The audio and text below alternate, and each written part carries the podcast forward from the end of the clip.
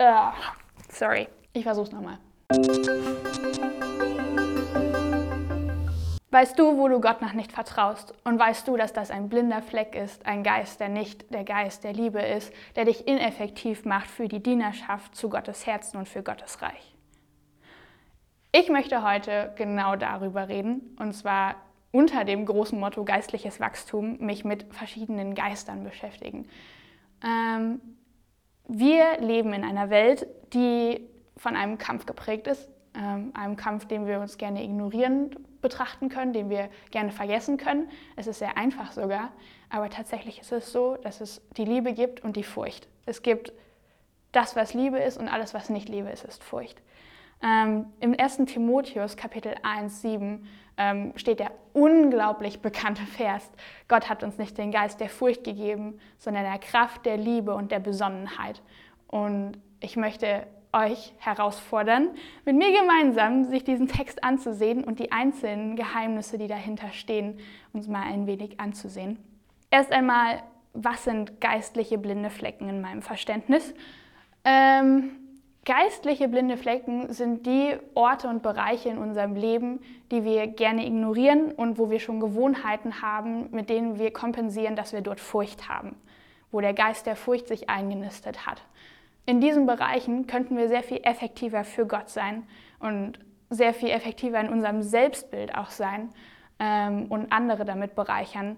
Aber wir haben uns irgendwann dafür entschieden, uns eine Gewohnheit zuzulegen und uns dort einfach sacken zu lassen und alles, was nicht wächst, das stirbt unweigerlich ab. Ähm, ich habe mir die drei Wörter angeguckt, Kraft, Liebe und Besonnenheit ähm, und ein paar coole Erkenntnisse daraus gehabt, die ich gerne teilen würde. Einmal Kraft. Im Urtext, in der tatsächlichen Fassung, die, das Wort, das dort benutzt wird, kann man auch anders übersetzen, und zwar für Macht, für Wunderwerke, für Taten, für das Vermögen, etwas tun zu können, für die tatsächliche Kraft, etwas bewirken zu können. Ähm, in der Pädagogik nennt man das Ganze Selbstwirksamkeit. Und die Frage ist für dich, also in der Stelle hast du den Geist ähm, der Kraft, also des Mutes, des Vorangehens, weißt du, dass du eine Selbstwirksamkeit besitzt. Wenn das nicht der Fall ist, dann ist das dein geistlicher blinder Fleck und du kannst dir die Frage stellen, warum hast du Angst an dieser Stelle und wie kann ich dagegen angehen? Wie kann ich die Gewohnheiten, die ich dort entwickelt habe, neu verändern? Dann gibt es den Geist der Liebe. Dort steht Agape, also die göttliche Liebe, die Liebe, die aus sich herauskommt für den anderen als erstes und nicht für sich selbst. Das geht zwischen Gott und Mensch und auch durch Menschen untereinander dank des Heiligen Geistes. Ähm, also die Befähigung zu wissen, wer bin ich in Gott, wer ist Gott, und zwar die Liebe, und daraus heraus handeln zu können für die Liebe. Wenn du das nicht kannst, wenn du nicht weißt, wer Gott ist oder wenn du nicht weißt, wer du selbst bist, also dieses große Thema Identität und Identität in Gott nicht verankert hast, dann entwickelst du dort eine Angst und eine Ineffektivität, auf andere zuzugehen und für Gottes Reich zu arbeiten. Und dann gibt es die dritte Form, den Geist der Besonnenheit. Und ich finde es sehr spannend, dass wir in Deutsch ausgerechnet Besonnenheit als Wort gewählt haben, weil man kann es auch mit Selbstdisziplin übersetzen, Selbstkontrolle. Und ich glaube, man kann es auch als Weisheit benennen ähm, obwohl das ein bisschen Interpretation ist.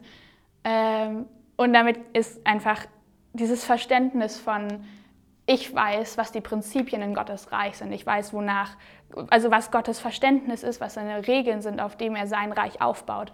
Und da ist zum Beispiel Bibelstudium eine super Möglichkeit, um das zu verstehen. Aber wenn ich diese Unwissenheit habe und nicht weiß, wer, wie Gottes Reich funktioniert und was ich überhaupt kann und diese ganzen Komplex nicht verstehe und äh, auch nicht weiß, dass ich die Kraft der Entscheidung habe, die ja mit Weisheit einhergeht, ähm, dann habe ich dort Furcht und das ist wieder Ineffektivität und einfach lahmgelegt werden in unserem geistlichen Kampf.